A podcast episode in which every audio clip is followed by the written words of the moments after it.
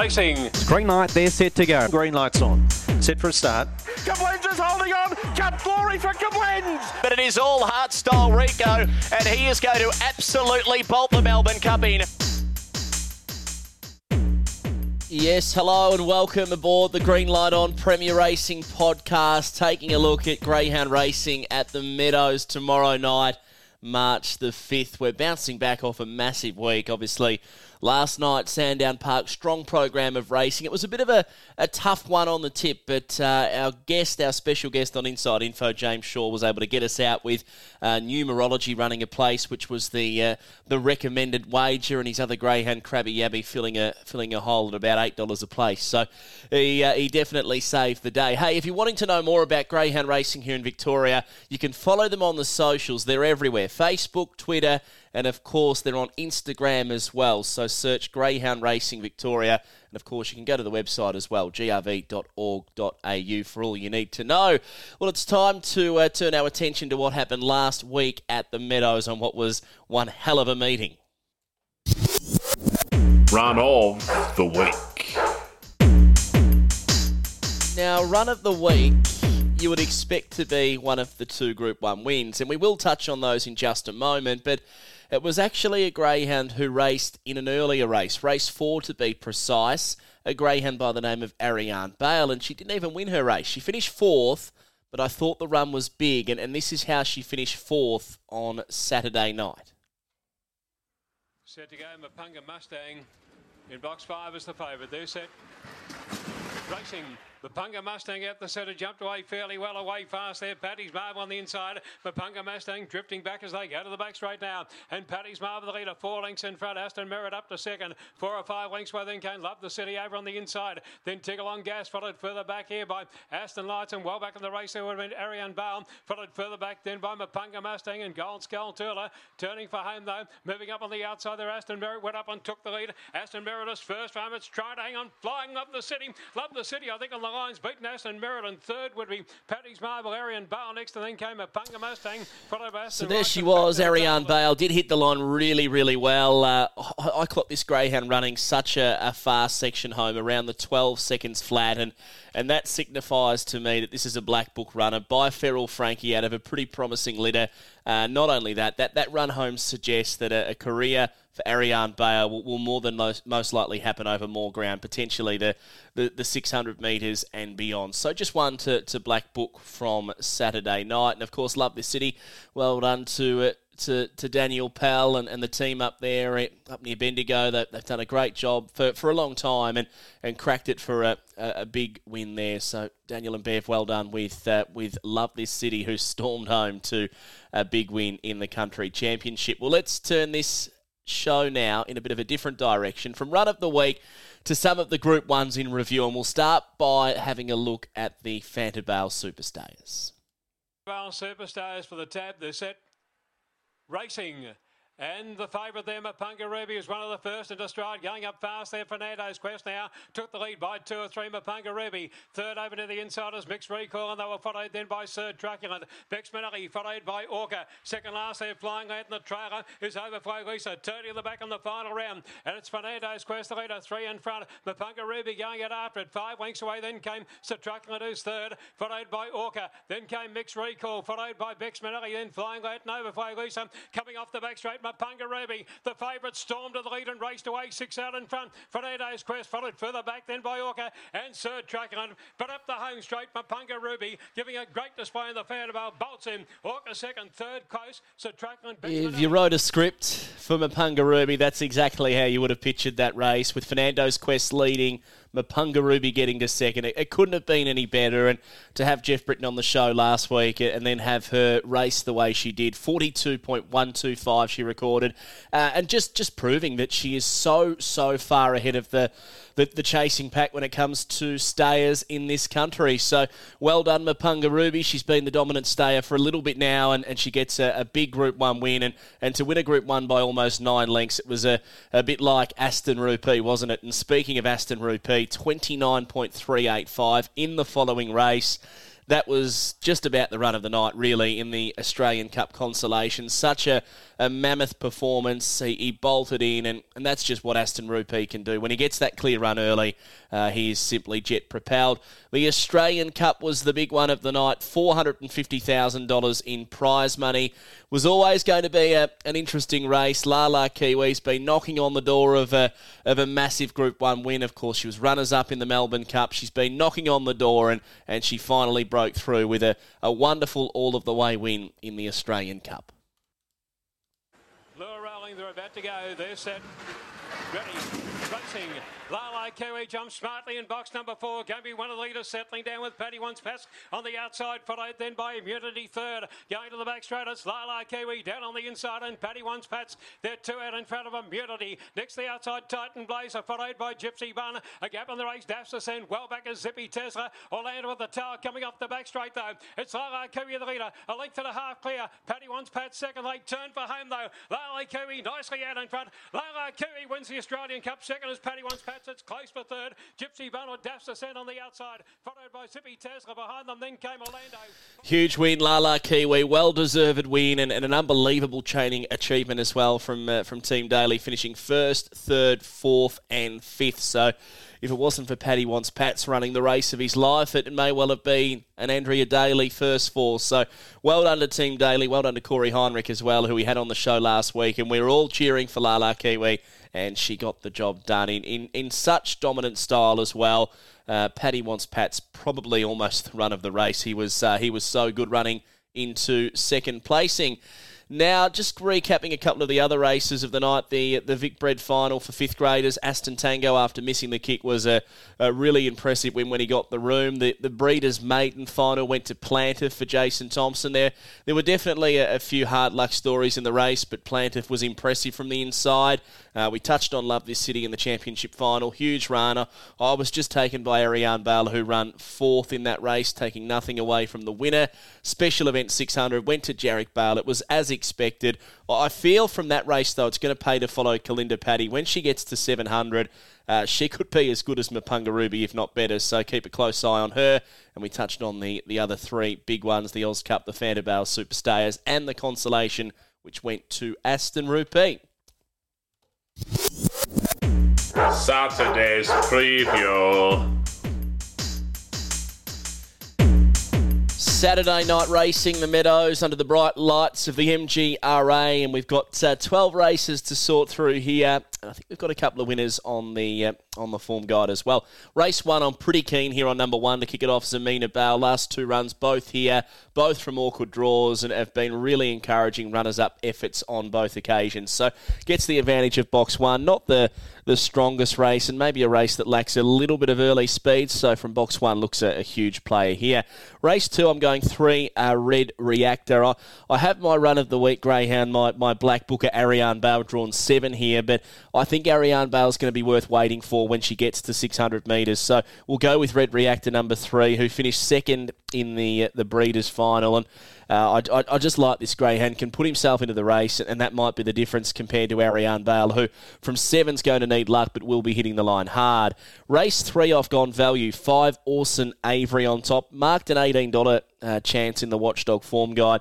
I think can run a, a, real cheeky race. Race four going with number one Gypsy Barnes has just hit a purple patch of form and uh, should be hard to beat. It's a good race though. Kahim Bale's strong, Mr. Fix It never far away, and, and Dash Ascend fourth in the Oz Cup last week, drawn seven.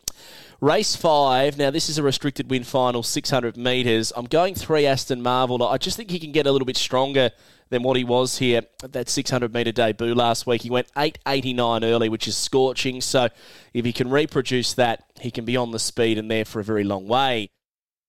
Over then to race number six, I'm going Three Graces Spirit. She's become a little bit of a money muncher, though, hasn't she? Uh, never ever too far away, but because she is a slow beginner, she relies a touch of luck every time she goes around to, to get the job done. And, and I think from box three, look, this could be a race. There's a bit of class out wide, but the end of 600, a few of them will be getting tired, and I think that's where Grace's Spirit does her best work. Race number seven, my best bet of the program here. Number two, Devil 16. I think the Sharp Kennel couldn't have drawn better. They've drawn boxes one, two, and seven. You take out Hadouken, he's drawn poorly because he wants the rail, but I think the red leads, Kiss Your Lips, Devil 16 will lob second. And if that's the case through the first corner, I'd be fairly confident Devil 16 is going to prove too good. So race 7, number 2, Devil 16, the best bet of the program. Race 8, good quality mix 4 and 5 staying event. We're going with 4 Who Dat Diva on top. We're going to have uh, Emma Bowles' partner on the show shortly, uh, Lockie Scott. So we'll get to know a little bit more about uh, the chances of Who Dat Diva. He's no stranger to the show either, Lockie Scott. He's uh, an avid listener. We've had him on once before, and, and he's going to give us the inside info on his kennel in just a moment. Race nine, we're going three Weblek Flair on top. Weblek Flair uh, should be hitting the line really hard, but he's going to need a little bit of luck from the draw. Race 10, we're going five Robbie Rottenwell, just beautifully placed. Comes up in a fifth grade, won the Warragul Cup just recently and then since then has been unlucky in the heat of the Oz Cup before a, a really dominant win at Shepparton, proving that he's going as good as ever. Race 11, I'm going number three, Kanji Height. It's been showing good speed in good races. Back to a fifth grade, looks well placed. And race 12, I think Joshy Famosa's in for a, a, nice old race here. He's got uh, Paint Peeler in one, good to go two. Both really talented greyhounds. I'm leaning to Paint Peeler.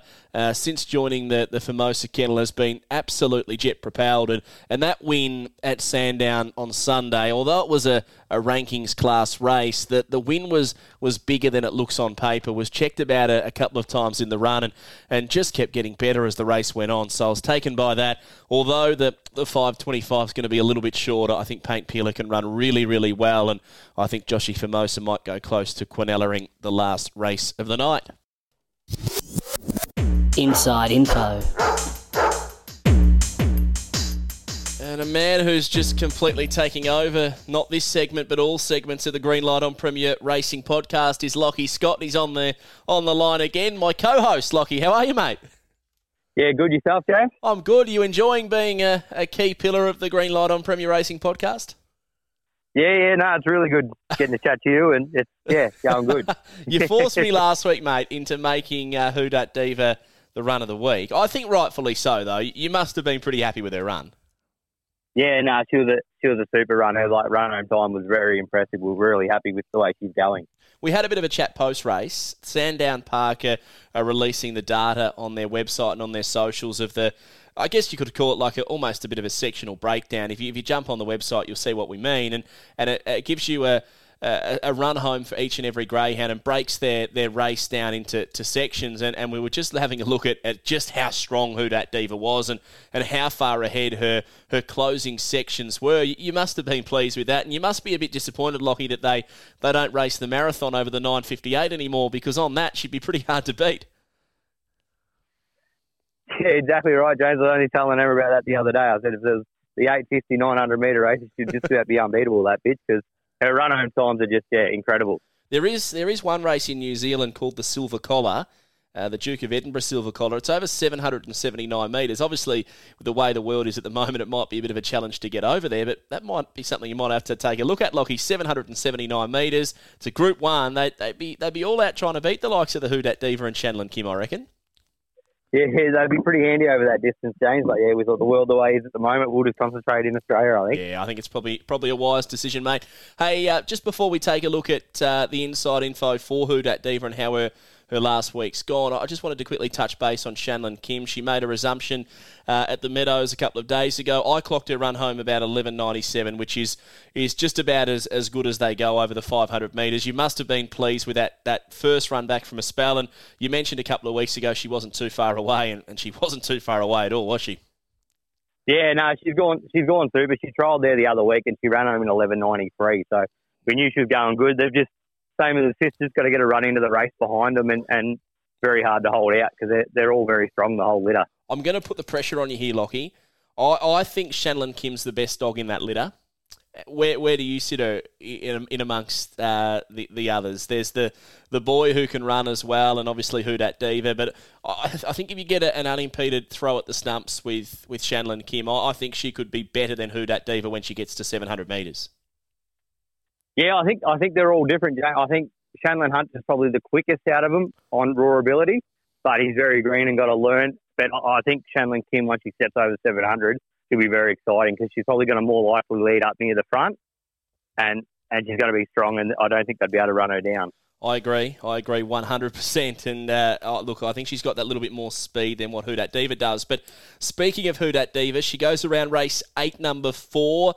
Uh, about a nine-day break between runs from her effort at Sandown Park. How are those? Uh, how have those nine days gone? And and what do you do in, in, in nine days between runs with a with a stayer? Does she does she gallop? Does she trial? What what what what's the, the training regime? I guess for Who Dat Diva in that time.